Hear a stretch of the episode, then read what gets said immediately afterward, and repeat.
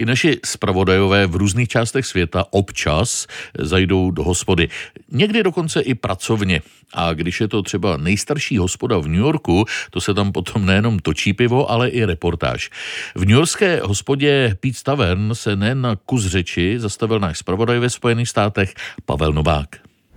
Na dolní části Manhattanu, kde už výška domů nedosahuje několika desítek pater, je na rohu Irvingova náměstí a 18. ulice dům z červených cihel s černým dřevěným vyřezávaným ostěním a se zlatými ornamenty a hlásá, že to je nejstarší trvale fungující restaurace a hospoda v New Yorku.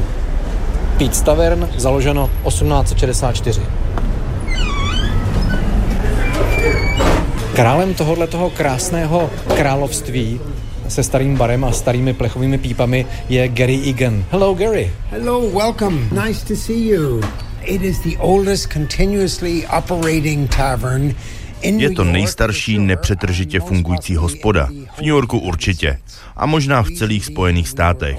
A to díky tomu, že jsme měli otevřeno i v době prohibice. Byli jsme maskovaní jako květinářství. Zákazníci sem chodili, i když se alkohol nikdy nesměl nalévat. Hospoda je jen dva bloky domů od někdejšího sídla politické organizace demokratické strany Tammany Hall. Bylo to centrum politického dění. A protože podle pana Igna byli už tehdy politici stejně skorumpovaní a stejní násoskové jako dnes, chtěli svůj bar a nad existencí tajné nálevny přivírali oči. Pan Gary Egan z dobových fotografií a vyprávění zjistil, jak to vlastně fungovalo. Dveře oddělovaly bývalou jídelnu, kde se prodávaly květiny, od rohové místnosti, kde býval výčep a bar. Nad dveřmi bylo napsáno lednice. Tam se měly skladovat řezané květiny. Okna byla zatemněná černým sametem, aby bylo v lednici rostlinám chladno. Jenže za dveřmi žádné květiny uskladněné nebyly. No Kde pak kytky? Byl tam dobře zásobený bar, ale jen ti znalí tajemství tohoto květinářství věděli, co za dveřmi je. Majitelé hospody si dali velkou práci s maskováním podniku. Investovali nemalé peníze do změny vývěsních štítů, úprav výloh a dokonce se v obchodě květiny opravdu prodávaly. Veškeré zařízení hospody Pít Tavern je původní. Nové jsou jen klimatizace a elektrické vedení klustrům.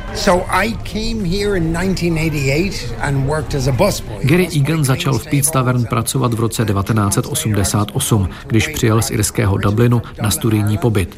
První dva měsíce uklízal stoly a mil nádobí, pak povýšil na číšníka. Zamiloval se, odjel, vrátil se za svou láskou, rozešel se s ní, pracoval v hospodě a nakonec si v roce 1999 koupil.